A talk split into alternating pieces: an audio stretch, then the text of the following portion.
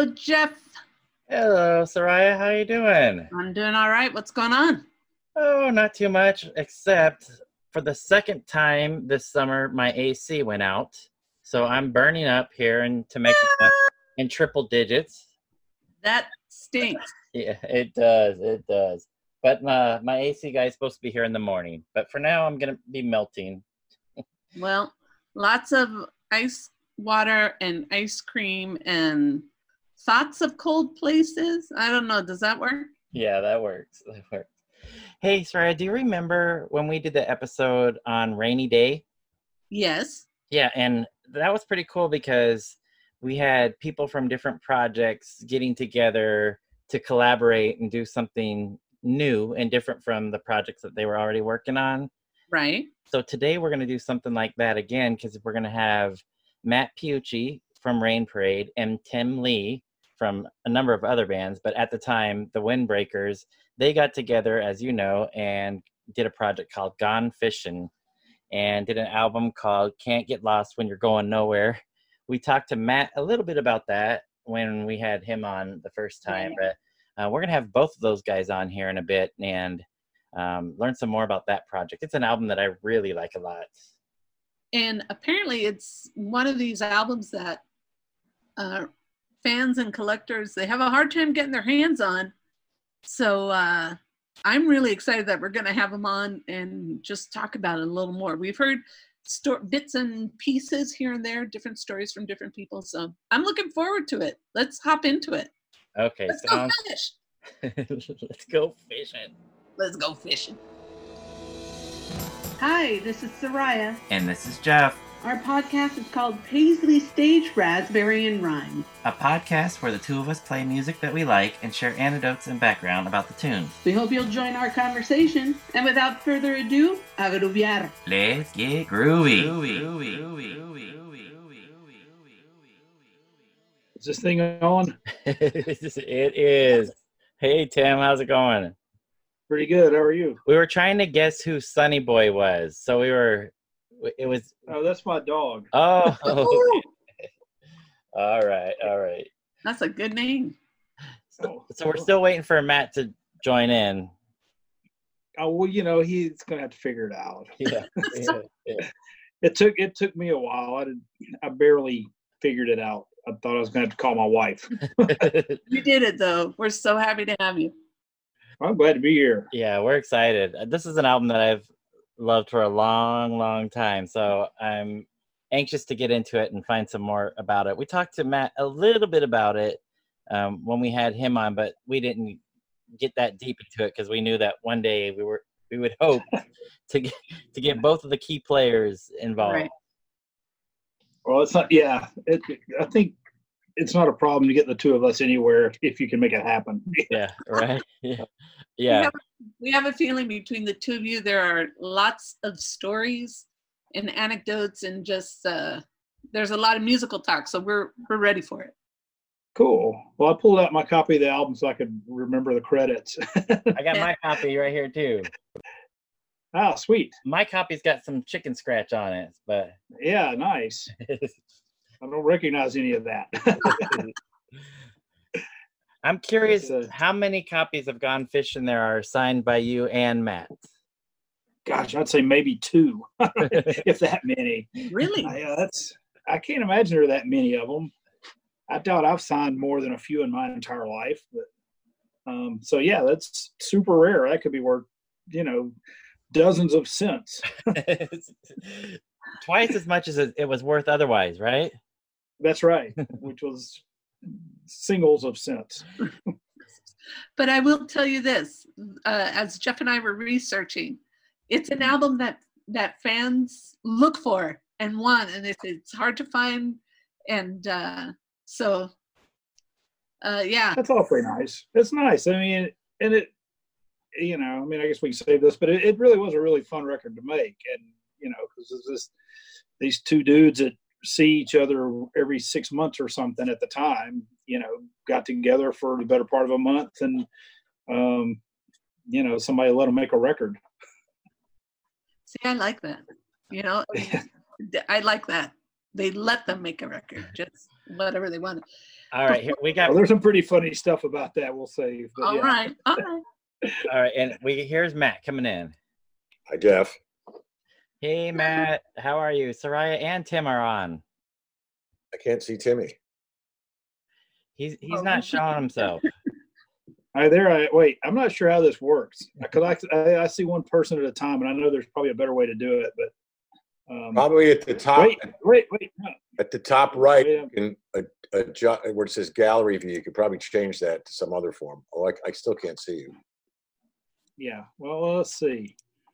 Yeah, it's, um, for me, it's just showing like some weird blob, and for Matt, it's showing some weird blob. Well, that's probably Imagine correct.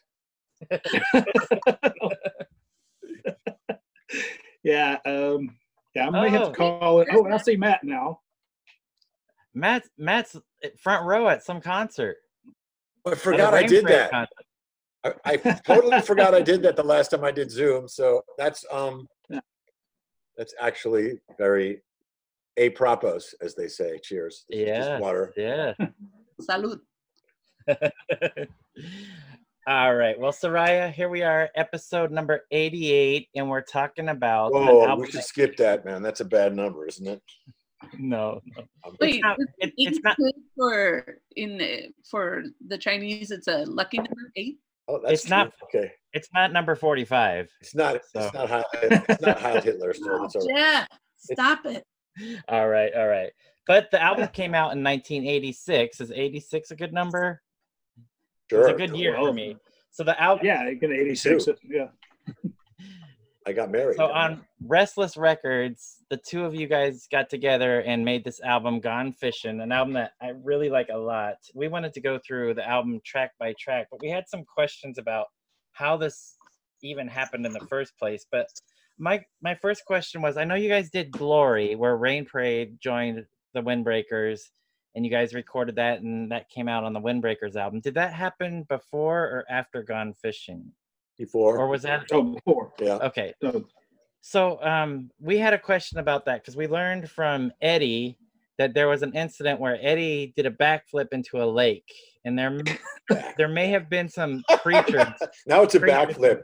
Ask him next year. It'll be like a, a, you did a, a triple. triple gator. Gator, Yeah. I'm sorry. So Yeah.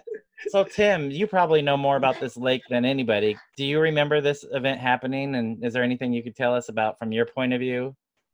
Well, yeah, the um, you know, the way Matt and I met originally was the, is my wife Susan and I were booking bands at this little dive bar in Jackson, and we we brought in the Rain Parade, and they stayed with us for a couple of days, and then they ended up coming back to town, and because this this kid whose dad owned this bar out on this dock, it was called the dock, that was on the Ross Barnett Reservoir, named after the famous racist uh, governor.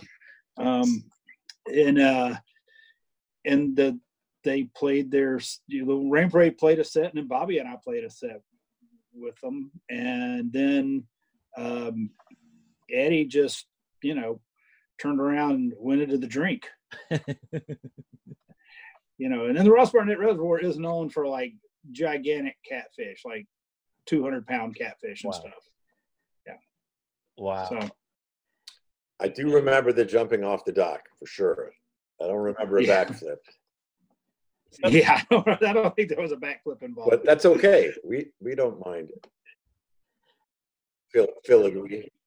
Are there gators in that reservoir? I wouldn't imagine there would be gators in there. Yeah, they're they're on the like the rivers. They're they're like tributaries off of there. Yeah, there there people live on those, and there's stories of gators going on people's yards all the time. Wow. Wow. Jackson, Mississippi is a pretty swampy area. It's pretty close to. It's pretty pretty far south. Okay, yeah. So for our listeners who don't know, so we've had Matt on before, so our listeners are familiar with Matt. Tim, you're are you originally from Mississippi? Yeah, I grew up in various parts of Mississippi. But since then you've relocated out of the state, correct? Yeah, I I live in Knoxville, Tennessee now, but I've lived several places in between. Excellent, excellent. So, Gone Fishing, how did the idea to make this album come about? Whose idea was this? It's a good question. I honestly don't remember this part. I'm sure we just talked on the phone several times and I don't know. What do you think, Matt? Well, I know how it happened. I was just waiting for you to say. And by the way, I just noticed that this picture behind me includes. I'm right there in the middle. There he is. Yes, yes. I swear to God, I didn't do this on purpose, unless. like, Wow. computers come up. Is I recall uh, one of my first dates, if you will, with, with my future and present wife. Uh, we were driving down to Mexico, and Tim had sent me some songs, and of course, they were fabulous. And I asked him if he would pity me and allow me to play on them, and he said yes. so uh, I. I don't know. It was inspired by Miles Davis and Bill. Bill Hein had always been nice. Uh, I slash we talked them into letting us do this, so then we did it. So we got a bunch of money to do it, more than we deserved, and uh, it happened. It was a blast. So- I went down there, and they they put me on their couch for what, like a month. It was, That was the better part of a month for sure. uh, yeah. They were very very nice. Um, it was a blast. that's what happened. I don't know if that's like how it started, but that's what I thought. There's that one song, that song "Something Happened," which is uh, amazing. Last one with the sax on it. There's two songs. Oh, something better. there's two somethings in a row. That song, and the saxon Yeah. was already on it when I heard it, and I was like, "Holy shit, that is amazing!" So then I got to play on it because Tim felt sorry for me, and I got money for us to mess around, and he was nice about it. So how did Re- Restless get involved with it? They were the ones who gave us the money. How did they learn about that this was happening? Oh, I asked yeah, this was all Matt. That was because we they they heard the glory stuff and you know shit stuff started to bubble under and you know that this is was it after terminal? Yeah of course it was. Um yeah, yeah. oh shit we'd already done um had we done crashing dream yet? No i don't think so. That was like february of 85 is that about right mr Uh, February of '86, according. Or no, wait, maybe Correct. it was '85. I'm looking at that title, the album cover here. It's '86 according to the album cover. So we already had done stuff, and I guess we were already on island. So they, I don't know, who knows why they did it, but they did, and it was great. They never made their money back. The poor people. They. yeah, so, uh, and we even asked Yeah, them for more when I was down there. I remember that conversation. yeah, the best part was when you uh, you kept calling them from the studio, promising that we had spent all the money and that the studio was holding the tapes hostage until they sent more money. That's I read classic. Miles Miles That Davis. You know, you know, kind of Yeah. inspired. Just keep plugging. That's great. I love that. So okay. So my question, so it sounds like Matt that you heard um, a, few, a few pieces. Did you guys have songs that you brought to the table, or did you develop them once you got together and you're in Mississippi? yes. so a little bit, of, a little bit of both, right? yeah, definitely a little bit of both. Yeah, because I mean, there were some things that were just kind of pieces that one or the other of would have, and we would just and half the time we would just start recording before we had like a complete song or anything, you know. And so it was. uh But I had a couple. Matt had a couple, and uh then, like I say, some of them just kind of got made up on the spot. Yeah, I was terrified by that approach, to be honest with you. But Tim insisted it would be okay, so I believed him. Um, Yeah, Matt's definitely more meticulous than I am, but I think you definitely managed to get over that while you were here or there. and you have like 40 times as much stuff as I do. So there, there you go. Um, yeah, that was, uh, well, you can probably tell which ones are recorded and which, I guess we're going to get into it. So there you go. Uh, Yeah. But it would, would certainly wouldn't happen if Susan hadn't agreed to put up with us. See, the thing, thing you got to know about Tim and Susan, and this is the way stuff worked then everywhere, and Tim and Susan were like shining examples thereof. But the sort of nexus between uh, college radio and little clubs and cheap gas and independent record labels, pe- people could go places. And if you have to drive through Mississippi, why not stop and play? Because there's this guy there, or some people there, a couple there who does this thing. And so that's how we met them. We would never met them unless they were making it happen there. And Pat Thomas did that in uh, Rochester, and that's enough examples, but of course, tons of others. So Every, that everybody. That's why Tim knows everybody.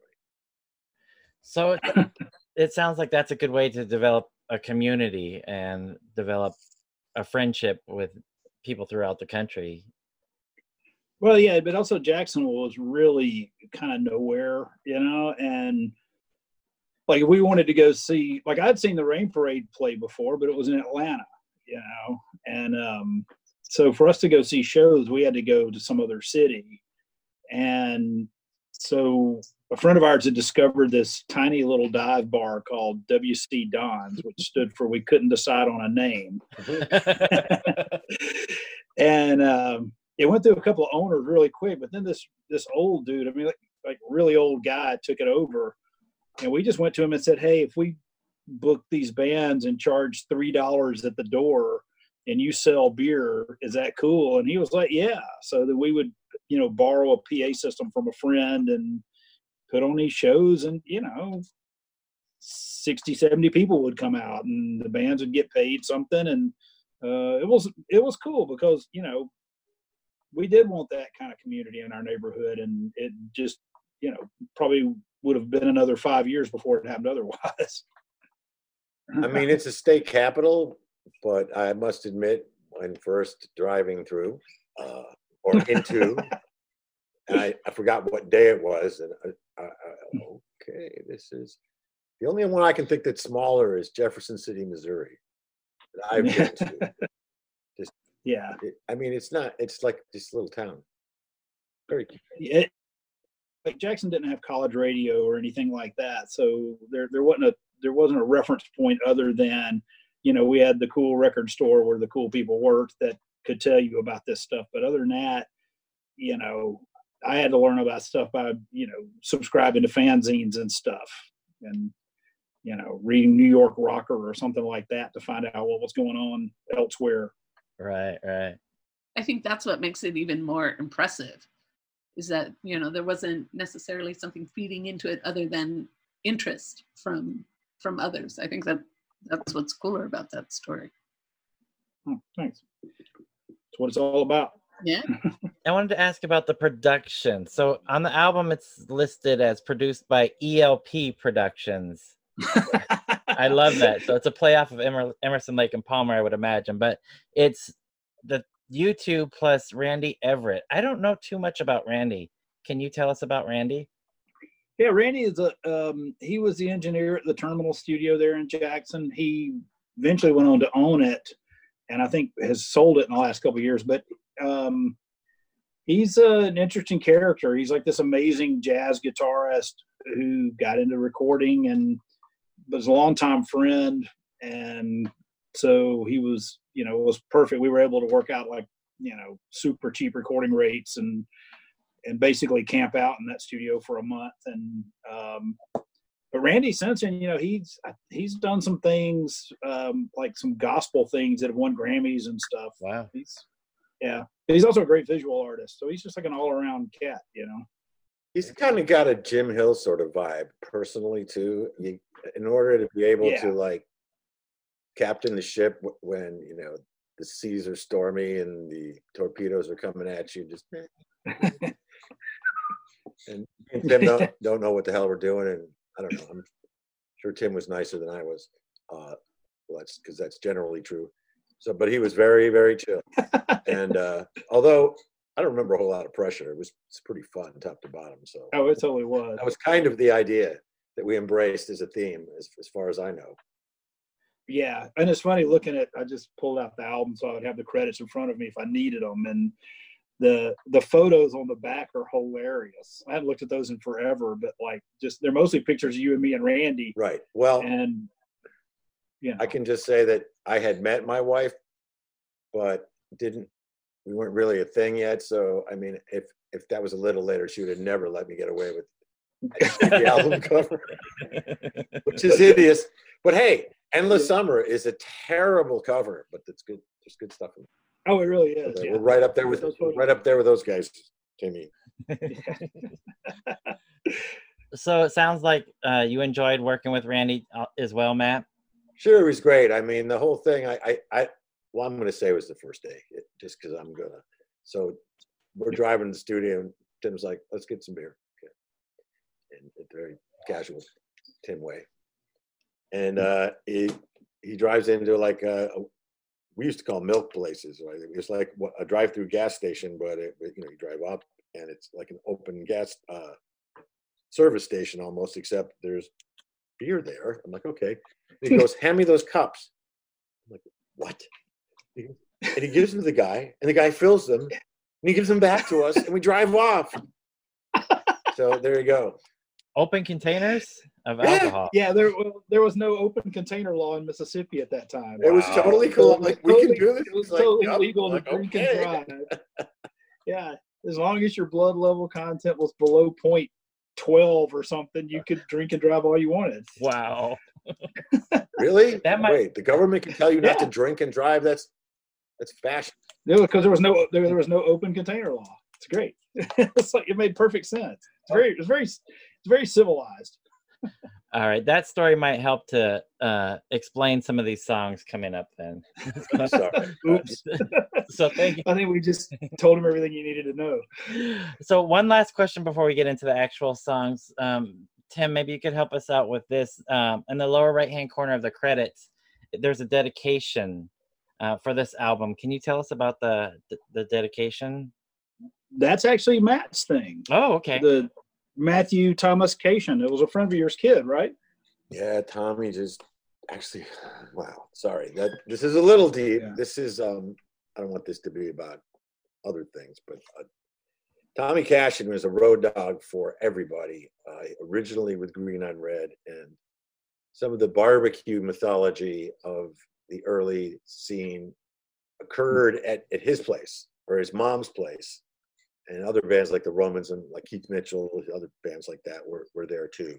So Tommy Cashin is a fundamental figure there, a, a sort of patron slash roadie, and he was on the road with Green on Red, and uh, he taught them about the blues and stuff because they didn't know it, and he loved blues and country and that kind of stuff. And long story short, uh, he had a kid, and we were pals. It named the kid Matthew, and he didn't. He was born very ill, and he didn't last very long, and that was his name.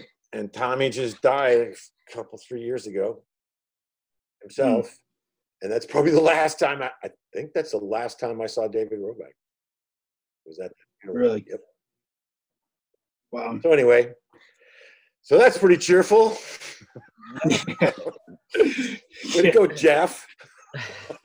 Sorry, Yeah. but thank you for uh, uh, sharing a little bit about that. No, I'm Well, let's get into the songs though. Speaking about not being cheerful, let's talk about No Rapture. So, so I, I will go through side one, Soraya will go through side two. Um, and these songs were, for the most part, you guys uh, wrote singularly. And so, Matt, I'll ask you since this is your song, it starts off, side one starts off with No Rapture. Real slow, mellow intro. I wouldn't expect anything less from you, Matt. Um, Thank you. And- think. some of the lyric, lyrics are that that you repeat are this is the day the lord's gonna come gather the children tell everyone and then the chorus is but you lie This is the day the Lord's gonna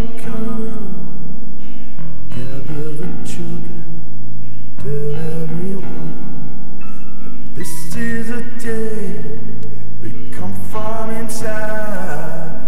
Wedding is on, we are the bride. But you lie,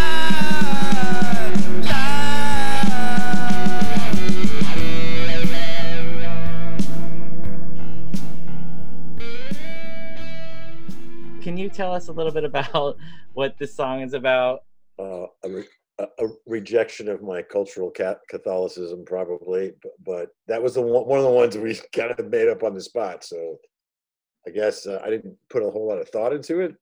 Uh, I like the guitar part. Who knows? Maybe my father's bugging me to go to church or something. I have no idea. Uh, as he oft would, God rest his soul. um, this is this is gonna be fun because I I don't I I don't really some of these songs I haven't really thought about in a while. So anyway, so was this one of the songs that you wrote there in mississippi then oh yes, it most certainly was. Uh, how did how then can I ask you, did it end up as the lead off track? Over to you, Tim. Um, yeah, I, I have no idea the sequencing. I know, like my my good friend Greg Ellis, when he heard it, he, he immediately called me and like had this whole other sequence that we should have done. That was really hilarious because it was the the exact opposite. You know, it started with the fastest song or something, and it just. You know, because I was like, I think it's kind of cool. It kind of eases into it. It's a thing. And Greg's like, Oh no, no, no! You got it all wrong. Okay, now it's coming back to me. I haven't listened to this in a long time, but um, Timmy plays some really filthy guitar on that, if I'm not mistaken, and it's kind of got some crunch to it. So maybe that's why. Okay, okay. So I have some specific questions about the second song. So Tim, this is your song. All you want. Uh-huh. Um, the specific songs that or questions that I have before we get into the song more generally speaking. Um, is there a mandolin in this song? Do you guys happen to remember? There's no credits for mandolin. Oh Jesus, you guys, You- uh, you're gonna have to play me. Yeah, two no. bars. I think no, I think it's got like a capoed guitar or something. That's I seem to recall that there is kind of a higher sounding thing in there, but it's not mandolin because I don't remember there being How does that thing go? I don't remember there being a mandolin in the studio. Here, I'll play a few seconds of it. I'm really sorry, but I. I Let me see if you can hear it.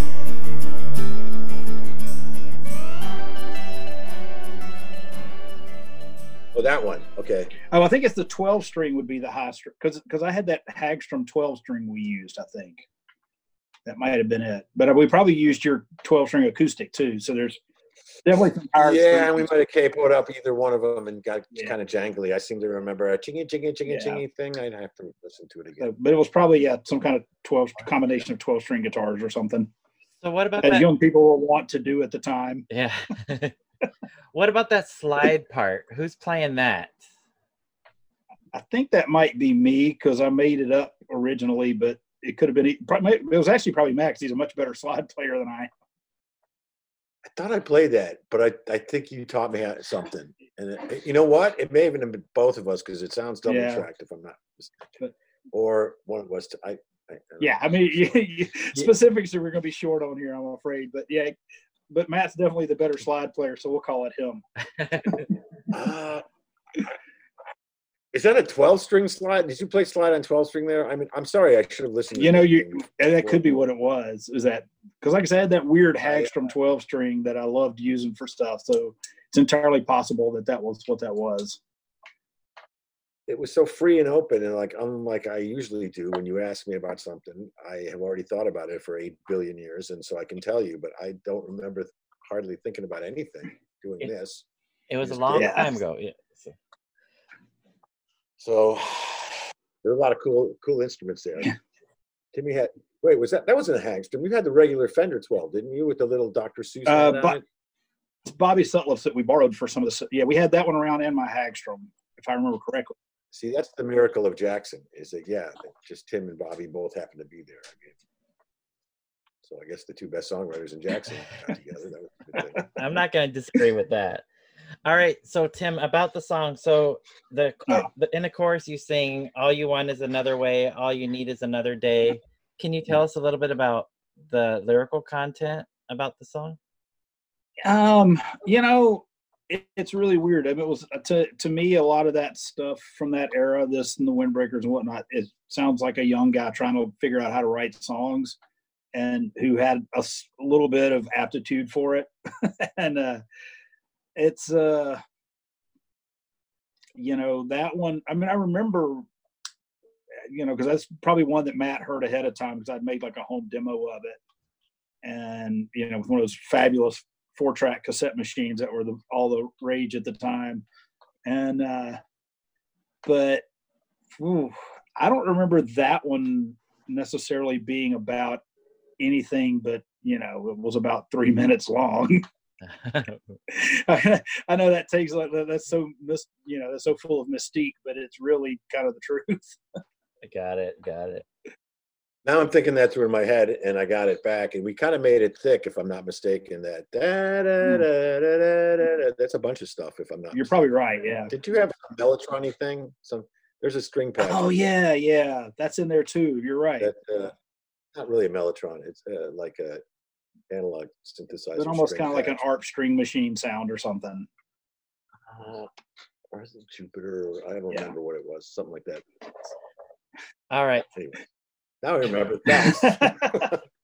Thanks for the So. Matt, you have to remember this next one because this is the hit single from the album Home.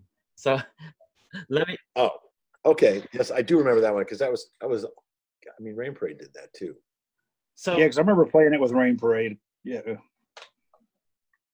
Rain Parade used to do that song. I noted a couple, um, a little bit of the, the lyrical content. You sing, I don't know where I'm going, don't know where I've been, this life I lead, it ain't worth living, crying on the wrong end of the telephone, a hundred thousand miles and I'm still not home.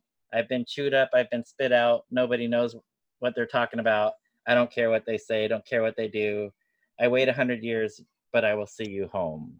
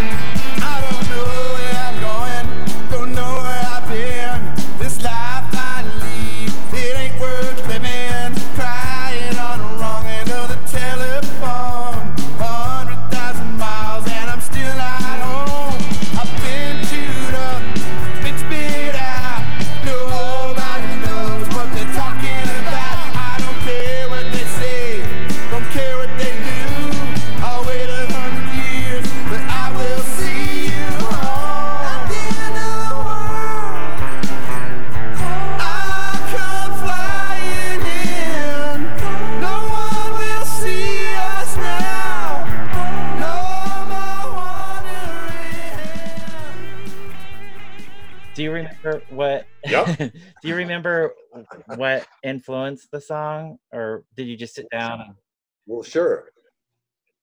We were uh we okay, now I'm- I- the chronologies I guess has to be this way because that's got to be after Crashing Dream. And we were in England and I had met this person to whom I'm now married and that was the first time I'd been away from her and it was quite obvious that we were going to get dicked around by Island and that was just, you know, how I felt at that time. got it. So not that wonderful things didn't happen and that, you know, we didn't get a chance or anything like that, but uh okay. I, now- now I remember we were pla we were at the Mean Fiddler and I called you guys know Stephanie. I called Stephanie and she was crying on the phone and uh, you know, it was very emotional. Then I go out and this like he looked like Pete Townshend and he was like from North England and I'm like um, he's like what's the matter with you? I was like my girlfriend. Well, I'll tell you what we're going to do. We're going to tell the record company that you're going to kill yourself if they don't fly her over here. And I'm like, we are? He goes, yes, we are. And he did. And they did. Wow. Wow. So Stephanie, Let's That's a look great away. story. There you go. That's the song. wow. He did. Although God, uh, Willie was so pissed about that because he was actually married. but I thought it was I love all this manipulation of the record labels going on behind all- behind. Well, that wasn't even my idea, but um, thanks, Andy. Proud Andy Proudfoot of Newcastle. So I, I another thing I wanted to note about Home is there's some great trading off on the leads, and I'm pretty sure if I know your guys' style pretty well, I think it starts off with Matt doing his lead, and then it goes into a Tim lead, and then to a Matt lead, and then I think later in the song you guys do the opposite where Tim starts the leads. Um, I'll play a, a little bit of it and see if see if I'm right. Okay.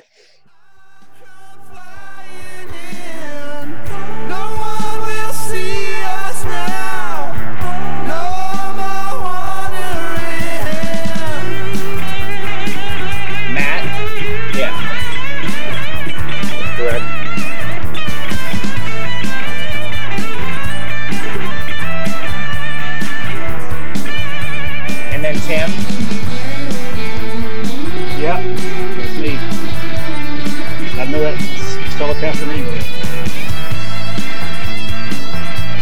Timmy first introduced me to the. And I think it goes back to Matt right here. That's gotta be Yeah. That's gotta be that. Oh yeah.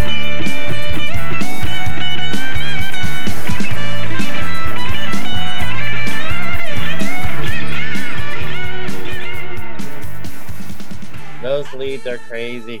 I love that. Well, I like that last one better. Uh, It's you know, see if it was Rain Parade, I probably would have fixed some of that stuff. yeah, I've spent the next 30 years trying to imitate that, so it's there. So one Never last matched. Never got it. one last thing before we move on to the next song. So with um the song is noted as having backing vocals by Bobby Sutliff. So Tim, that was your partner in Windbreakers, and then also uh, Chris Wilkinson. So I didn't know anything about Chris. So when I looked him up, uh, I see that that is it she She, she she was a singer Yes. the singer for Perfect Strangers. yeah, they were a Jackson band for a while. Uh, she she lives in England now and has a project called My Girl the River, I think. Okay. Yeah, so she's kind of doing her own thing, singer songwriter deal. Okay, right on. So who who whose idea was it to bring those two in to sing backing vocals for Home? Well, Tim, you want to you want to tell them who we Oh, asked first? I forgot about this. Yeah. Oh, I'm not telling you. You got to do it. Okay. I, I'm not going to. tell. Well, we we we uh, uh, we asked Alex Chilton to do it, Oh wow. and, and he wouldn't. He wouldn't do it. we like offered him money and weed and stuff, and he still wouldn't do it. Wouldn't do it. He's like, well, maybe if you fly me back for the weekend, and you know, and I'm like, dude, it's one no. it's like, wow. but anyway, he was he was like, he's like rain parade. Oh yeah, that's funny. Like rain parade. I would imagine that he was living in Memphis at the time. Uh, he's probably living in New Orleans, but he he played in Jackson, and we just kind of went down like at the sound check just Okay. to see if we could talk him into it. I think. Oh my god. but we did go to New Orleans too, didn't we, Tim? Didn't we do it like? Oh yeah, we totally went to Mardi Gras.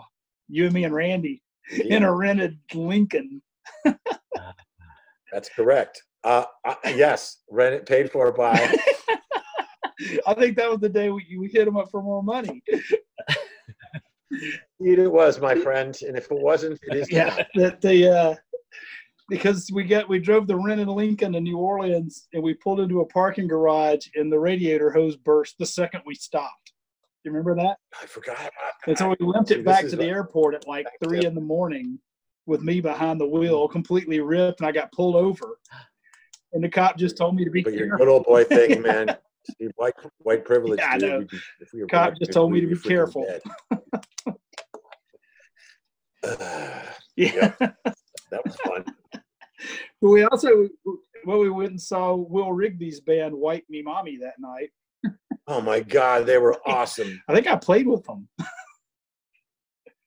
Will, yeah, Will was this tiny guy, but the drummer, right? From the Yeah, DVDs, yeah, yeah. isn't Will, that him? yeah. Right. Okay. So, and then this other guy who looked like uh, the singer from Can't Oh, Gilbert. Gilbert Gil- Nestor was Gilbert, right? Yeah. Yeah, gigantic Yeah. dude with the overalls Yeah. and stuff, and he's the guitar player, and Will's the, and, and he's like, you know, Will is the size of his like leg, Yeah. and and he uh, he was the singer. That they were amazing, man. Yeah, Gilbert was band. one of those le- legendary characters that he was a roadie for the DBs and a bunch of different people. And um, uh, but yeah, he but he was a great guitar player. He was he could wax philosophical about Jimmy Page for days. And come on, that's an unbeatable name. You know? Come on. White I know that's the best, isn't it? so anyway, New Orleans trip aside, Anyway, we're not talking about anything that they are asking us, Tim. no, I'm sorry. that's fine. No, run with it. Go. We're we're here for all of it. Yeah, we love we love the stories behind it. So Charlie Jones, Matt, we already talked a little bit about it when we had you on. Uh, Our understanding was that Dan, you heard Dan playing, uh, I- I think, yeah, That the- riff. and maybe Cox. uh the first line or something, and then you took it from there. And yeah, I can remember it. but the Yeah. song is credited for um, as Tim being a co-writer too. Tim, do you remember adding anything? I wrote the very I wrote the very last line.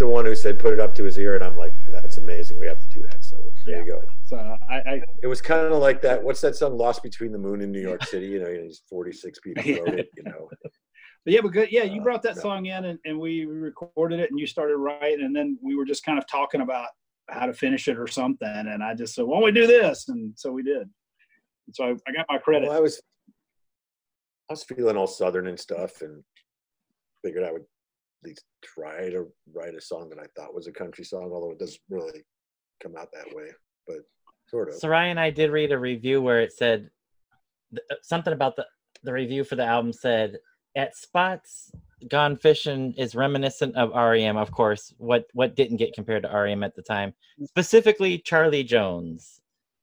The Weird. yeah yeah I don't know.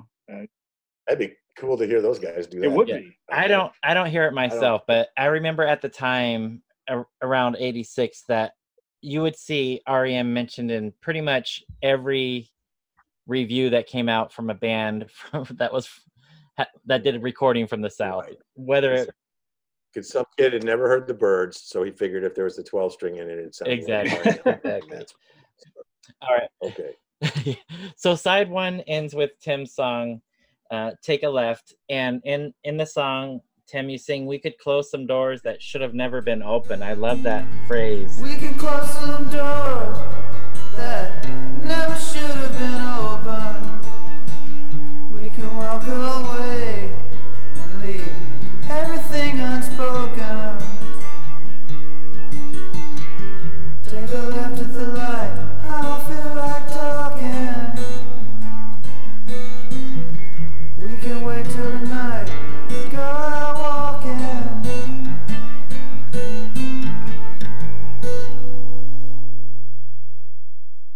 this a relationship song Uh, Well, it was about a friend. I mean, you know, I mean, I was already married and all that. It was, but it was it was about a friend of mine, and uh, you know, it's totally that incredibly earnest young people thing, and you know. I, it's it's so weird to be 100 years old and think about like that song that I wrote when I was probably 24, 25 and uh but I mean it, Who is that guy? it's a cool chord progression. I mean, it was, uh, and it was. a- I, I mean, I like that song a lot, uh, um, but it just, uh, you know, it, it's it is painfully earnest in a way that I'm just not anymore. I'm just old and cynical and cranky. But that, hey, that's that's a beautiful song. And, you know, not sure I knew about that one, but I mean, pretty much all the good songs are Tim's. I, I recognize that. That's cool. I can deal. With, I can deal with it. That was. But you wrote the hit. I hit got single. my. I had my. Okay. I sort of had that one already, though. Anyway, All right, so now it's time to take the record off the turntable, flip it over, and drop the needle. Soraya, Yeah. So before we go through the songs on uh, on side B, I wanted to just read a really quick quote. So uh, when Jeff and I research, we start reading different things. And one of the things that caught my eye was something that I found on YouTube. And it was a guy had posted a clip, an audio clip of, of Home. And this is what he says. Tim Lee and Matt Piucci, former guitar players from the Windbreakers and the Rain Parade. Uh, this song belongs to the LP Can't Get Lost When You're Going Nowhere, 1986. Mid 80s, when the Paisley Underground tried to save rock and roll in the entire world, actually. And I love that quote because I said, well, what what else is this album doing? It's completely throwing that uh, that model and just you gave us a lot on this album. I think that's why Jeff and I like it so much. There's a whole lot of stuff here. Oh, thanks. New for us, at least. If I put it in that time context, a lot of it is just new and different. And I like the story behind it where we just said, hey, we're going to make an album. Okay, here, here's your money. Oh, and by the way, we'll keep throwing money. Just give it to the. Oh, I, I think it was only twice. but Yeah, still. I mean, you- yeah, a lot of money is, is, is relative, but Uh, uh, you know, and, and, and It was like ten or twelve grand, then. that was pretty yeah, good, But which isn't that much. Yeah. But I mean, for it that, was it huge nothing. back. I mean, yeah, it was way more than I ever got to make any other records. But I mean, we, we kind of, you know, are kind of offhanded about it and all that because it really was just a really fun thing that we just dove into. We didn't we didn't put a lot of emphasis on the art of it or anything. You know, we we put ourselves into it. I guess is a way to put it. Mm-hmm. And so, if it seems like we're a little dismissive of it, it's really just because it's it. it to me, it's because it's so much fun to talk about because we had so much fun doing it that it's hard to be too serious about it because there was just you know for me that record was just gaboodles of fun and i don't think i've ever used the word gaboodles in a sentence in my life so there Well, you know, it's like Timmy welcomes Matt to his world, and I went down there and had an absolute blast. yeah no, it- Uh, and oh, uh, you know, yeah, I it, I figured out that people could be married and do rock and roll. So well, when you look Yeah. at I ended up doing it. and that's why I think Jeff and I like it so much is because we can tell the the fun behind it. I, I don't know if that's the right word, but so it starts off with "Touch the Gold," and um, Tim, this is a song written by you, and line "You want to live to touch the gold." Stories are told of people who touch the gold, just like you. biding time. You wanna live to see the end of the road. You wanna live to touch the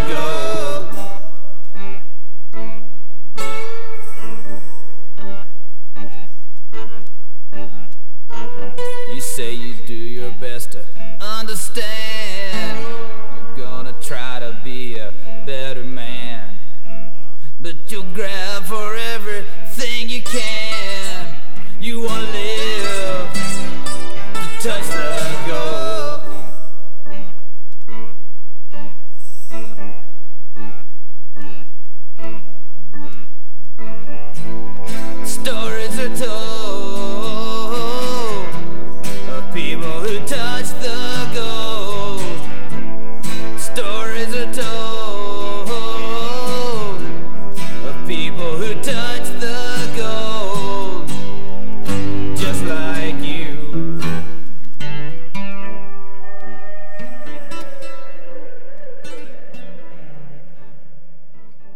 were curious about the story behind this song, and also, um, yeah, go you know i mean that's one that did kind of exist beforehand i think. And i think it really just kind of started with that riff Mhm. and um i'm trying to i'm really uh, and i think it just kind of the riff sort of informed the vibe which informed the words and it all because it was you know it's kind of a lean deserty sounding thing and that maybe that just kind of seemed the right way to go lyrically the time is weird. yeah really So it, it it's uh, the hell is it? Kind of like twelve eight, but it doesn't feel that way. If that makes any sense. yeah It adds up to four, but it does weird stuff that messes you up. Did it, did it, right? Yeah. It's got that bit. in- Anyway, Yeah, it's funny. I picked up when I pulled out Music talk, Yeah, when I pulled out the album and looked at it, I, I thought about that song. and I picked up a guitar to see if I could remember that riff, and I actually could. I just couldn't remember anything. oh, you yeah, did? but I Oh, couldn't remember any, anywhere it went after that. so, but yeah, so it's you know, again, I mean, I hate to make it sound like it's all so just thrown off, but it really was, you know, kind of informed by the vibe more than some kind of overarching concept.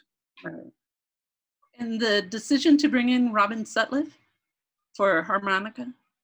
Um, you know, in most of these cases, like with Bobby, and Robin is Bobby's brother and one of my best friends, and I think it was probably just a matter of these people were just kind of they would drop. He probably showed up, So what? and that was it. Yeah, He probably showed up. Yeah, he was just and hanging he said, I out, got a harp. you know. Great. Go the play. door was always open at the studio, you know, so people were, you know, constantly coming, just hanging out and drinking our beer, and uh, so. Uh, you know, if, if you were hanging around and, and we thought you might be useful, then we put you to use, you know. We did ask him to come, but I think Bobby, we knew he was going to do. Yeah, because. Bobby would, you know, we invited him to come hang out, and I think that just kind of happened from there. But yeah, um, but yeah, so but you know, I, I saw Robin right before the the pandemic. Um, he's still one of my best friends, and I talk to Bobby all the time. But Robin's a great dude. You know, Robin had a, a record around then that's pretty damn. Yeah, and he never put it out. I know. I yeah, heard he it. sent you a copy. I don't know where the hell it is. I, I don't know if I had it, but I, I Yeah, liked it's it. really good. Yeah, Robin's a great songwriter. He's yeah. Oh, Anyway, that's Bobby's Yeah. brother. Sorry. Anyway, And um, track two is Lift It Up. So this is credited as a co co-write. Um, and it's got a couple of really great lines in it. So one is, I'm going to be lifted up, but it's this sequence. I'm going to leave you behind now. I forget your name.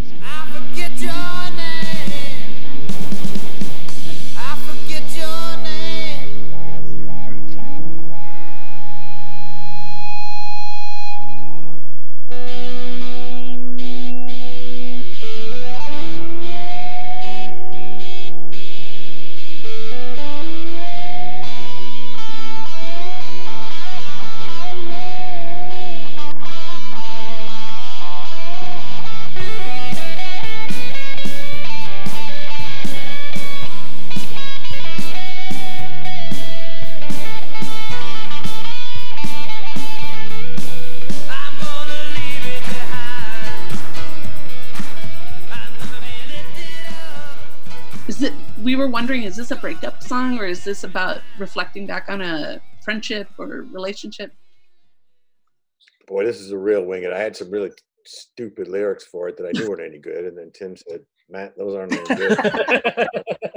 um, and I, I'm like, uh, okay. Uh, so then we wrote them, and then it kind of, I think once we got to the to the messed up organ, then then it got like gos- gospely because we ran that that electric Yamaha piece of crap through a distortion pedal. That was another thing. Tim's like, well, Tim, you already got two effects on. it." He goes, yeah. And step on the next one. and the next one. like, ah. So with vibrato chorus, echo bass, Sure. whatever. Not on that one, but uh, yeah. So we got that crazy sound, and then uh, then it got a little more gospely and shouty. And Well, wasn't that like the first know. one we started tracking? Because it seems like you came in and you had like the basic idea for it, and we just started recording it, you know, like without even thinking about it. We just did it. oh, you know what? And and um, the drums were later. We didn't even use drums, did we? Now? That's right. I think we just kind of started tracking something, and and that's how we got started. Is the way I remember it. It was an angry guitar thing. That, that's right. Yeah. Okay, there we go. Yeah, that's right. It was that great guitar thing. So that's that's two songs in B on that album, isn't it? I was into B then. That's like in the No Easy Way Down days. It's really B. B B B. B. B's a good key. And bringing in Andy Piucci. Andy's my brother, and, and that, he was there because he lived in, he lives in Atlanta, still does outside Atlanta. And I I you know I didn't want to have to like reach all the way down to the to the bass to play the thing I did because I just wanted to do. it. I'm like Andy, come here, do this. And he okay. yeah. And then he did it. There it is. And then he ended up doing hand claps with us. And uh, I don't know how far it is from Jackson to Atlanta. Um, but that you know the thing if I, the way I remember that was that you flew into Atlanta, and and Andy drove you to Tuscaloosa, where the Windbreakers Oh, and the DBs right. were playing together. Like that. The picture History of My Life by Tim Lee. middle of the- Yeah, yeah. So the Windbreakers and the DBs were playing at the Chukker in Tuscaloosa, and you showed up and you played half our set with us, and uh, I played half the DB set with them, and it, but it was fun. But then you and Andy drove on over to Jackson, and he stayed for that day or something, and that's. So that, That had been the first thing we did. Okay. yeah, it had to be because he was there for it. Yeah, And he was come to Tuscaloosa. He did. yeah, I'll have to ask him. because you guys showed up at the club, is I is the way I remember it, and so Isn't that picture with from that club? yeah, yeah, the picture of you and me in the middle, the My color picture on the back of the album. Shirt. Yeah. That, that's yeah, that's uh, that's us at the at the Chukker. That was a fun night. Okay. Cool. Are you sure? Wasn't that White Miwami or was that that was That was the DBs. Yeah, I knew I'd met Peter. Okay. yeah. There you go. Hey, he was still. Wait, there aren't deep. They never did it apart, did they? Ever the two of them? well, that was the yeah, that was the the latter day DBs minus That was uh, the that was the no Chris DBs. the no? Chris DBs. Yeah, Okay. Yeah. There you go. Yeah. All right. Jeff Beninato was playing bass and Gene Holder played guitar. Because I sold Gene the guitar I was playing that night. so Why do. I know him? I know that guy. Sorry. No, no, sorry, no, I'm just sitting here talking to Timmy. No, I was like, going You know almost who's full circle. I sold him the That's guitar cool. that night. Uh, next song is Too Many Eyes. And Jeff and I agree that this is the most rain parade type of song um, on it. But and the lyrics, Yeah, for Is it? sure. for sure. It's kind of like the. There's another Rain Parade song that's kind of like that. Um, the hell's the name of it? We never recorded it for record. It's on. Um, it's on. cra- Uh, it's on the live thing. Um, it's another eye, eyes closed. There you go. Yeah. That, that's kind of the Okay. twin. Um. No, I can't can't tell them apart. Hang on a second. I got to get back to the one we had here. Uh, Let me play a couple seconds of it. Please, because now I'm hearing eyes closed. It's messing me up. Sorry.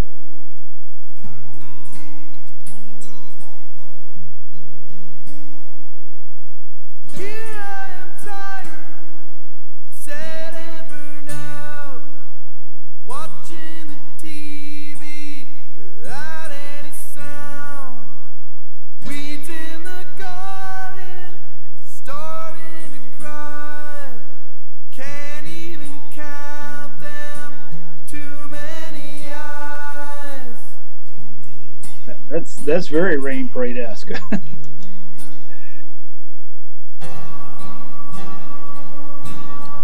many eyes.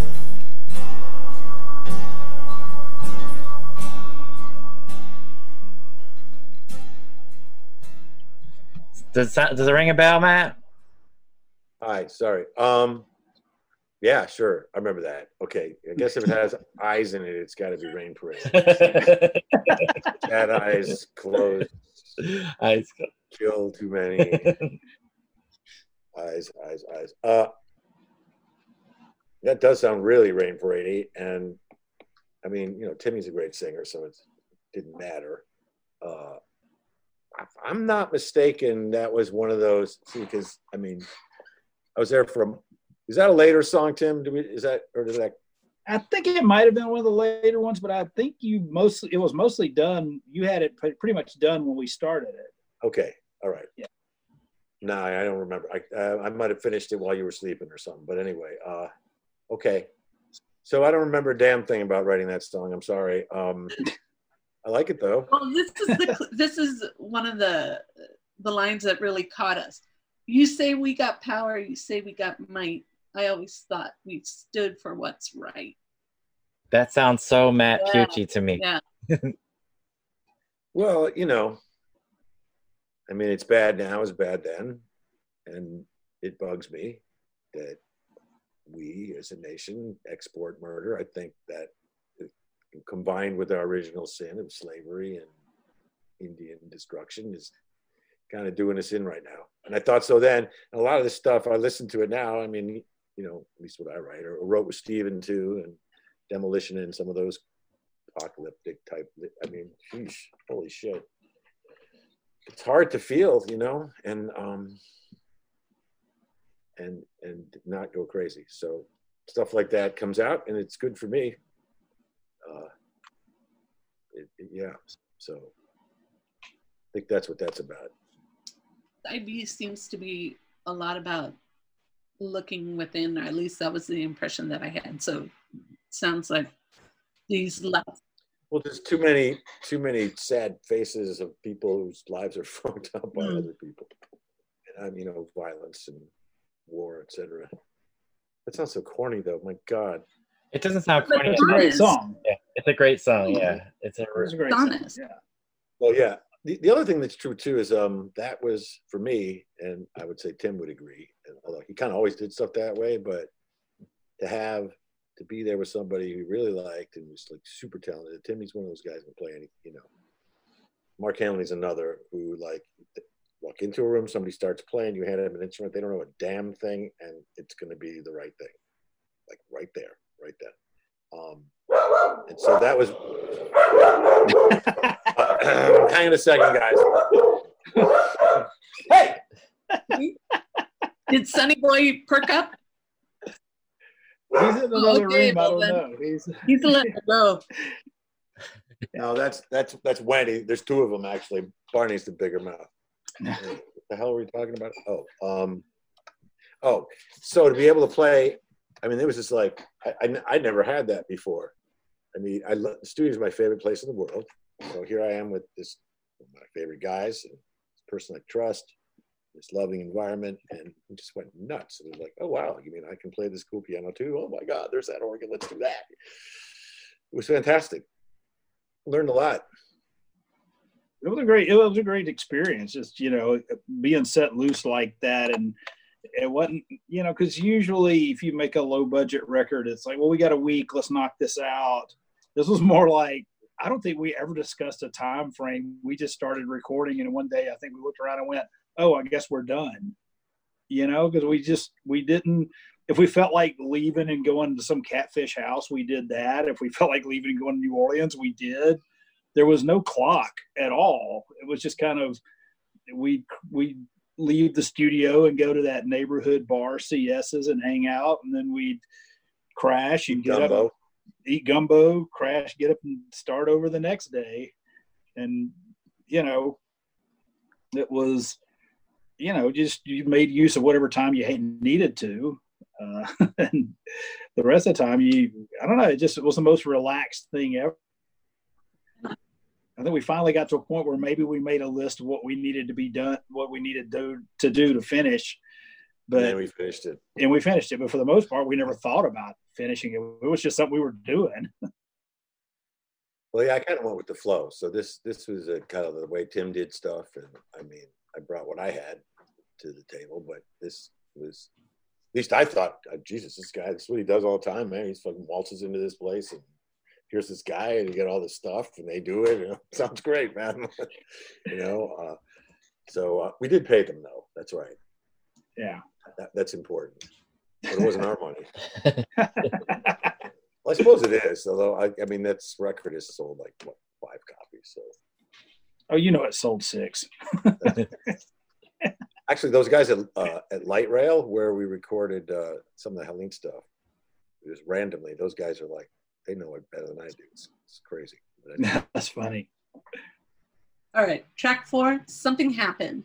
Tim, this is uh, your song, and the chorus is what I love. Something happened, now I can see in the dark. Something, someone coming for me. Something happened.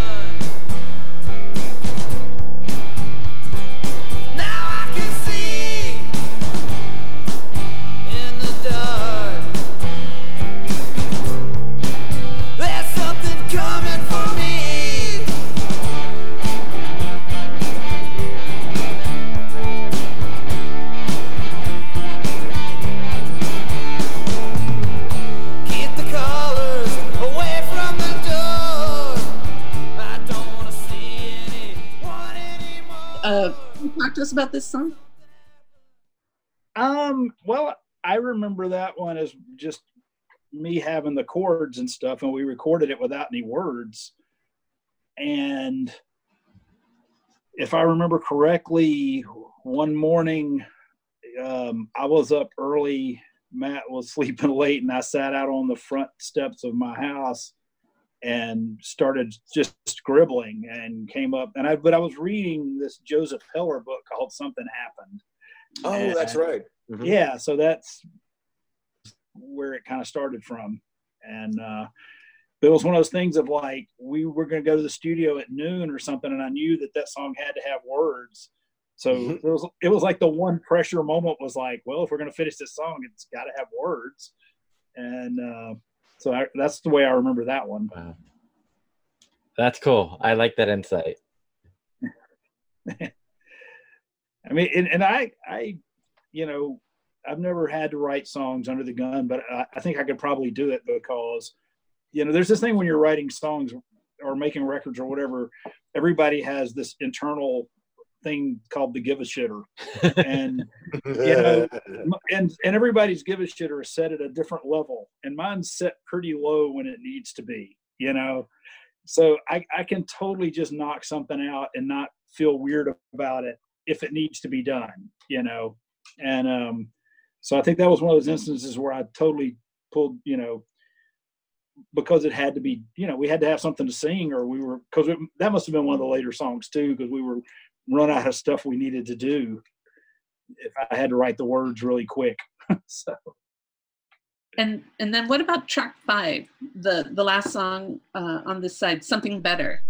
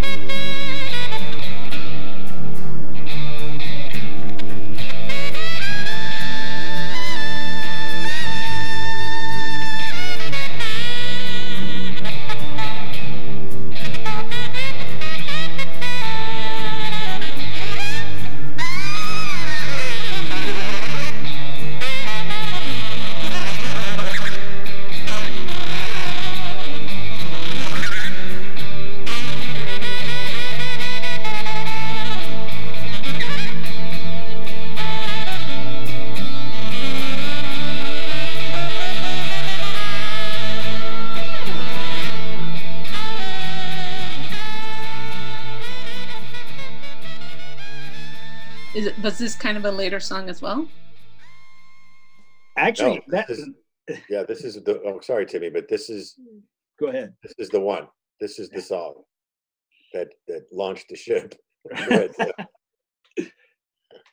Yeah, it's a song that I had recorded like a weird version of with no drums, but it was all loud guitar and George Cartwright saxophone, and and um, my friend Sherry Cawthorn and I wrote it. Um, Sherry and I were in a band called Beat Temptation together, and she toured with the Windbreaker some, but she she would just write notebooks of lyrics, and um, so I'm going to say that 99% of the lyrics on that are probably hers, but we, but it, so we just took the recording that already existed and we um, expounded upon that.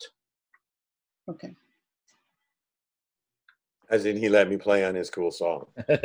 Yeah, remember I played drums on it. oh wow. It's got the best line of the whole record on it. Um, uh, I count on nothing because nothing is the matter. Yeah, that's a total Sherry Cawthorn line there. Killer. Yeah, that's great. There's a few different lines in that in that song that I like. The I I look in the mirror, something dies. Yeah. I thought, Yeah, Whoa, yeah. That's like Alex Chilton. yeah, that's a, yeah, it's it's very much a kind of uh, uh, kangaroo um, Holocaust kind of song, isn't it? I hadn't thought about that so just now, but yeah, it's it's a kind of a big star third kind of song. Um, but yeah, it's I I you know really fond of that song, and uh, I don't know what else to say. It Stephanie and I were driving down to Ensenada along the beach in her little rabbit, uh, one of the very, very first sort of date slash vacations, and blasting that song. And I'm like, I'm just like, this is freaking. amazing. I don't know. I, that's that's when I heard that song. I was, I mean, because basically it was done. I mean, I played a little guitar. We did a few other things. But, We had yeah we added bass to it and stuff because the original version was just Yeah, guitar. that's and the bass with 46 things on it, right? Yeah, that's right. Okay. Yeah. But you know, George Oh, Cartwright's this yeah. amazing sax player who's from. Oh, uh, yeah. he's originally from uh, Bentonia, Mississippi, the catfish capital of the world, and right there in the center of the Delta. But at the time, he lived in New York, had a band called Curlew, and uh, with John Zorn and all these people. And uh, but he he and I got to be buddies, and he was in Jackson visiting family or something, and we recorded that together. And uh, then it just kind of went. Then, like I said, the version just existed as this two piece thing, and then we took it and ran with it. I mean, the sax is perfect. Oh, it's unbelievable. He's so he's so amazing. Yeah. and you know Timmy sings the hell out of it as well. So I mean, you guys, you want to know how this happened? Listen to that song, and then you know. And I, I got to play backwards. feedback, feedback on it, which was fun and a little Yeah. bit of Gretchy whammy stuff, but you know, uh, it was already very cool. So that wraps up the album. It, only came out on vinyl and cassette and never been re-released, never been released digitally. It was just that that one release. Restless put it out in 86. Um, I did see that it, that there was a release in Spain and Netherlands around the same time, but nothing since then. So if you if our listeners want to hear it, look for the vinyl, look for the cassette, Cassette. yeah. Yeah. I or think we do have a cassette. yeah, or email me, Anna. yeah. Oh, you you can give people stuff. I could care less. It's fine. Yeah. Same here. Um, but you guys should. I mean, I hope you are hip to Timmy's stuff because there's all sorts of cool stuff. Oh yeah, Soraya and I have plans. we definitely want, want to have Tim back on. Bark if is he'll- the bomb. if he'll return. We played with Bark. It was so happy. Yeah, there's a few yeah. We we Tim Lee three Bark. There's a few things that we would like to get into at some point.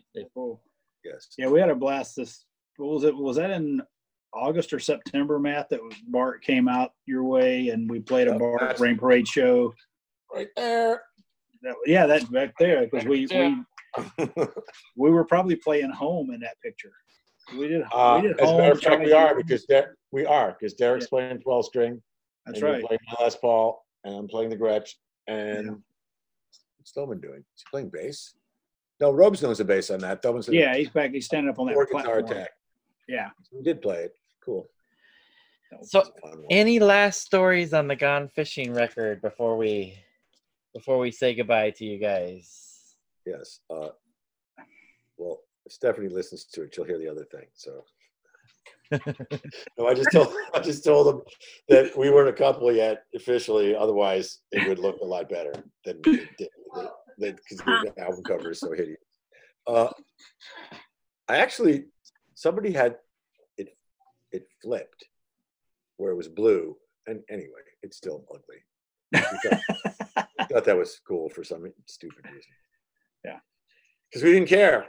It's like That's all true. southern. Hey, let's get all uh, you know, Flannery O'Connor and stuff, and go fishing in the graveyard. Yeah. oh, that's right. Right. Not a whole lot to do in Jackson. oh, so you know, the, uh, another great diversion during of all all that was the night at WC Don's that we opened for the Primitons. We, I don't. We just decided like that afternoon we were going to put together a band and play that night. So it was you and me and uh, Bruce Golden and Bobby Sutliff. Crosby, Stills, Nash, and Piucci, correct? That was it. Crosby, Stills, Nash, and Piucci. One time only. Wow. It was a great set list. We Oh, played a couple of these songs, but we also played like Sign DC and Atlantis, I think. And Did do Atlantis. Outstanding. yeah, it was hilarious. I I mean, mean, like- the others of our time choose to remain blind. No So- rehearsal. It was hilarious. Love that song. Yeah. Anyway, how are you guys doing? Jeff, Soraya, We're good. sweet.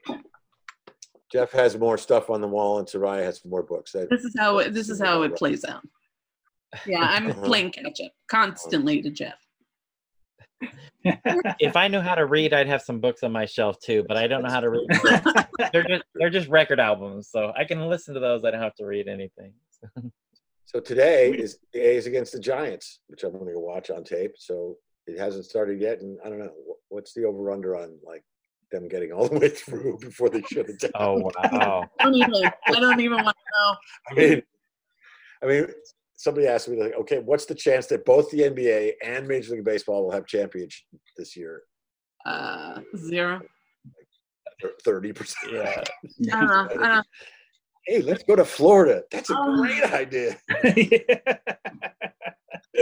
yeah, somebody was really thinking that there, weren't they? me a headache just thinking about that. But um, Matt and Tim, you guys doing all right, hanging in there with all this craziness, COVID craziness? Yeah, doing you know doing all right. we're great. Mm. So Tammy, you know I'm retiring soon, so then I'm the, the I'll be the guitar player in your band. Cool. All right. That's if we a ever get to play in front of anybody. ever. yeah. If it ever gets to happen again, yeah. It will. I don't know. Even if we have to make it happen, Jeff. I don't know. Do we do we have enough money in the in the piggy bank for that? Bring Tim out. We, we- we'll make it happen somehow. we'll figure out a way. Yeah, Well, it- I mean, anything can be figured out. is- all you have to do is get Tim and Susan out here. They got a place to stay. Yeah. We got gear. Yeah. We got a band. Now you need some place to play. You know, Yeah. Jackson'd be a good place to do it. Uh, I don't know if Knoxville does, but I think playing outside is is okay. People stay Yeah. away from each other. Uh, you got to be really careful to stay away. But Yeah, it's a weird thing.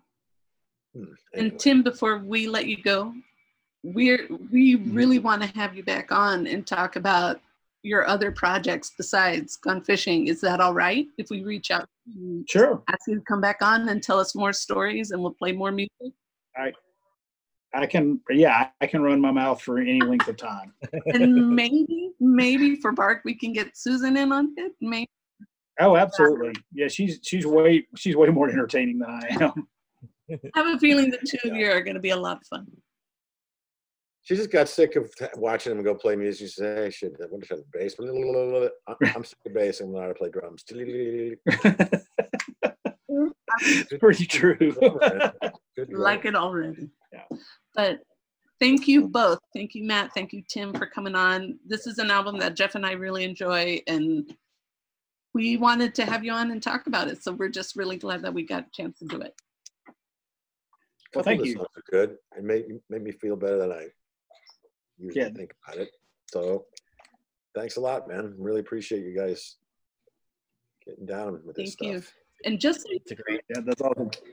You make old men happy. Just so you know, we were telling Tim, the thing in our research, we found a lot of people want this LP and can't get their hands on it. And it's not just five or six people. Trust me, it's more than that. So about Uh, finding it. That's the quest. I suppose we should just press it, Timmy, and challenge them to do anything about it. It's been wait, why we could. Yeah, it's probably yeah, it's probably out. Yeah, yeah, I don't remember the 34 years. contract. Yeah, it's been 800 years. Why not? have, nobody has anything, any tapes. I, I don't have any. Randy didn't have anything. Well, Timmy and I will discuss this later. We'll we'll discuss this at a Keep us- later date. Keep us posted. Please, Yeah. please. He'll probably have to make it off of a needle drop because yeah, Wouldn't be the first time. no, it would not. so, But thank you once again. You guys stay well, stay healthy. Keep playing music. Give us more music. We're done. Please. Oh, okay, we, uh, me and Robes just finished a song yesterday, so there. sweet. Um, love you guys, man. You guys take care. All right, Matt. Thanks so much. All right, bye. See you, Timmy. Thank y'all so much. Susan. Thanks, Matt. All right. Great to see you, man. Thanks, Tim. Thank you. We really appreciate it. All right. Thank you. We'll talk to you soon. All right. Bye bye. All right, Sarah. Yang! Jeff! That I I knew there would be some great stories Okay, coming from these. First of all, we just got to say, one, the album is really good. I mean, it, it's different.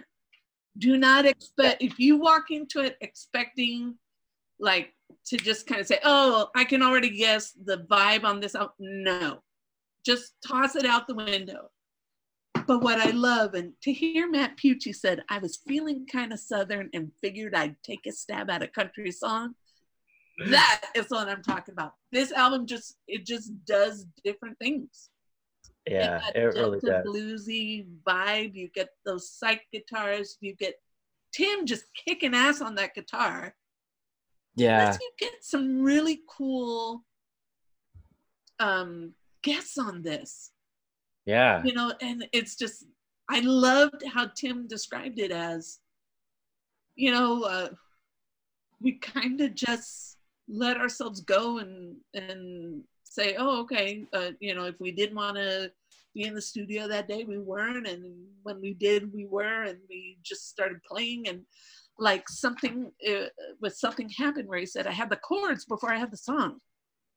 You know, how many times have we Yeah. heard that from different people? It's like I had the song in my head and the words came later. yeah, He's Yeah. just so Tim Lee is really, really cool. yeah, and super talented. That guy is ultra talented. And Wh- When I was thinking about the way that they made this record, as they told us what I, I knew nothing about, um, except what little we heard about from Matt before, but the vibe that I get from it just sounds so relaxed and so chill. It Just I can't imagine a better environment for a, the creative juices to flow Right. for for a musician, and I, it learning that about this album, it makes sense to me in hearing the vibe of the record. I don't think that same vibe you would probably get recording in downtown Los Angeles. oh no, Very no, not at all. Yeah. You know, and then when you have uh you know, as Tim started telling these stories about and we went to New Orleans and the car busted a radiator, you know, the minute we parked it and the Crosby, Stills, Nash, you there's got to be a recording. But you know, Yeah. I thought it was interesting. You know, you like to talk a lot about song sequencing yeah. and how um, uh, Tim was saying that when he that he heard from from a friend of his that said, "Oh, the sequencing is all off," and then you know, as you know, I made the mistake. It was something better. You know, like Matt had had talked about how something better. He had heard it, said, "I want to play on this," and that you know, was the catalyst for the project. But then as Tim was talking about side B, I was like really enraptured in the story. And then I was seriously trying to figure out, like, you know, it was that momentary lapse where I'm like, okay, so then something better. Where in the sequencing is it? Well, of course, it was the first thing. And I loved how I have no idea, uh, you know, I should ask that if that was intentional to end with what was the catalyst for the whole Yeah, thing. it's interesting. But you know, it's just cool. And and I think really what I was thinking about was I like these last two tracks where it was something happened and then something better. yeah, I, I yeah. like that that uh, uh, I like those that placement. And I think that's where I got lost and you know, and that's when Matt said, no, that was the catalyst. Oh, ah. yeah. For that. But um songs like Home, Charlie Jones is a song that it it grows on you and it's because of the content. You know, and I love that Tim said he wrote the last line. Yeah, yeah, wasn't that I was great? like, what? That was great. Yeah, Um, and the one line from Take a Left that we didn't talk about, but that I like is Take a left at the light. I don't feel like talking. Ah, and it's it's good. one of those things where as the song is playing you can hear that you know that conversation going on you know like you could Yeah, oh, and it was that line you know take a left at the light i don't feel like talking where you go oh i can totally picture what that felt like looked like you know that type of conversation I, think that's why i like this album a lot there's a lot of honesty in it oh yeah, and yeah. What what did Tim say? He was very earnest at as a young man, and now he's a cynical. and now he's a cynical man Isn't that great? and you know, I loved what he said about you know everyone's give a shitter. Yeah, you yeah, think about that, you know, I think that's what makes this album so so fun to listen to. I mean, I I don't know if that's really the best word to describe it, but it's because I hear two guys enjoying what they're doing. Yep, And that totally. Other people, you know, like, you know, oh, I brought in Andy because I did want to reach out. okay, here, do this. Okay.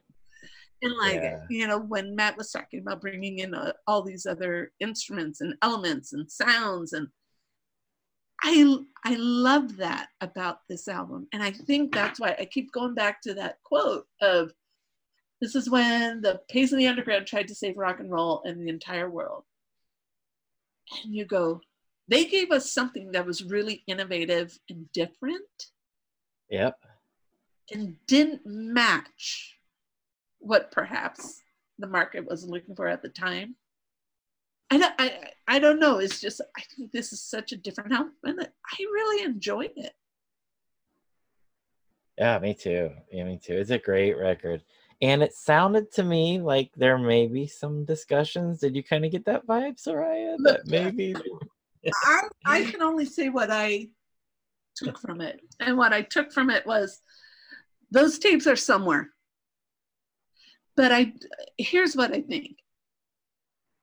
If they even have a passing thought to give this even a limited release in some way, shape, or form, be it digital or be it like a you know a, a CD or something, this is gonna sell because this is an album that people like and want. And can you imagine, you know, what, how many years have passed? And you could kind of, you know, 34 years. 34 years? Right? Still, Yeah. it stands. Like it's not one of those albums where you listen to it and you go, ah, Yeah, yeah. This that's a that's a very very good point that you make. It this is uh definitely an album that stands the test of time for me. It does not sound dated at all to me. It sounds it sounds like it's it's just as good today as it was then. right? In fact, in fact, I think I like it better now than I've ever liked it. I bought it when it first came out, Right. just because of the connection. I loved Windbreakers. I loved Rain Parade, and the two of these guys together, that was a no-brainer for me. And I think we Yeah. we have to mention that. So the projects that Tim Tim Lee has been involved with, you know, Windbreakers, then we have Bark, him him and Susan Lee, and then we also we have Tim Lee three. I mean, we have other projects, and Matt Matt is not wrong when he says, you know, I hope you're digging into his other stuff. Uh, yes, a, but also, you know, I can't wait to talk to him to Tim more about these projects and Susan. Like, and then when Matt said, "Oh, Susan probably just got tired. What drums? Okay, I'll play drums." I'm like, "Is that really how it goes?" Because their music is is really good and it it sounds um I don't know, it's a good vibe, good sound, good tracks. Yep. Yeah. And uh you know, I'm wondering what else is behind that story, you know? Matt, Matt Yeah, gave us a little sure. nugget. Yes, gave yeah, us a little- exactly. But um, Yes. I mean, if I'm sure a lot of the people who listen to our podcast are familiar with Tim Lee and his work, but if you're not, yes. you need to become uh, really informed about his other projects because they're fantastic. I mean, we talked Absolutely. about Matt's other project, Matt Piucci's other projects, the Helene's, and you know, as well as Rain Parade, and plus all the other stuff that he's done. Yeah. But um, Boat Club. Oh my Yeah. gosh, yeah, Boat Club ridiculously good. We, I mean, Yeah. we've talked about it before, but always worth repeating. And Jeff, one last thing, did you catch that passing mention by Matt Piucci that him and Steven Roback? Wrote a new song today. Mm-hmm. Yes. Robes. Him and robes. Robes. yeah. that's what I want to start referring to people like robes. You're gonna be friends now. I love Steve, but I don't know if I'm close enough to call him robes. So we'll we'll leave that for Matt. We'll leave that to Matt Piucci, but mi gente a. Groove on, Paisley people. Don't dive into a reservoir unless you know what's in there. and know what your give a shitter is.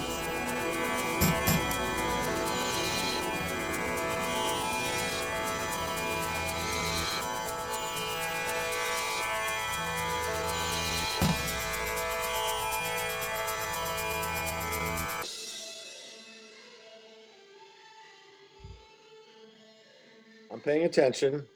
I have to pay somebody some money here, but that's okay. It's about time you caught up with me. Yeah, Uh, right. You know, I it's funny. I I haven't gotten one in a bit, but um, I had a ticket I think in Mississippi somewhere, and they periodically send them to me from like 1984 Do or whenever the fuck it was. Yeah, after Hmm. our European trip, I think I got seven tickets from Italy that came over the next eight months, little by little. Yeah, that's well, if you travel on the East Coast now, like all the toll roads, they just send you a bill when you get home. Yeah, That's cool. yeah. Yeah, it's weird. You know, you come home and all of a sudden you owe thirty-seven dollars to somebody. Well, it was probably 20 then, and it's gotten up to 75, and I continue to ignore them. You're, you're such an outlaw. I know. Okay, but I'm paying this person, and now I'm done. Okay, sorry. Tim, did you are you good with visuals? Yeah, I think I can see everybody now. I can't see Timmy. That bums me out. That's so weird. So there there there might be a thing that says stop video at the bottom left. Yeah. Nah, I mean, I don't have. Yeah, I don't have. You know, I don't. Uh, so I can either make everybody go away or make everybody line up along the bottom. But you can't show yourself. Sure, dude. Oh, there's only one non-video participant that tells me, and, and we know who that is. I mean, I can grab Susan and see if she can figure it out. Oh. but She's good at this stuff, and I'm not. I'm- Okay. Hey, can you turn him on? Is because on my thing it says his video's off. Can, can Jeffrey turn him on? That's what I was thinking, but when I try to click on the Nothing. the video off, Okay. yeah, it doesn't let me. All right. Yeah. How weird. Oh. All right. You got the te- you got the techno peasant here. Yeah.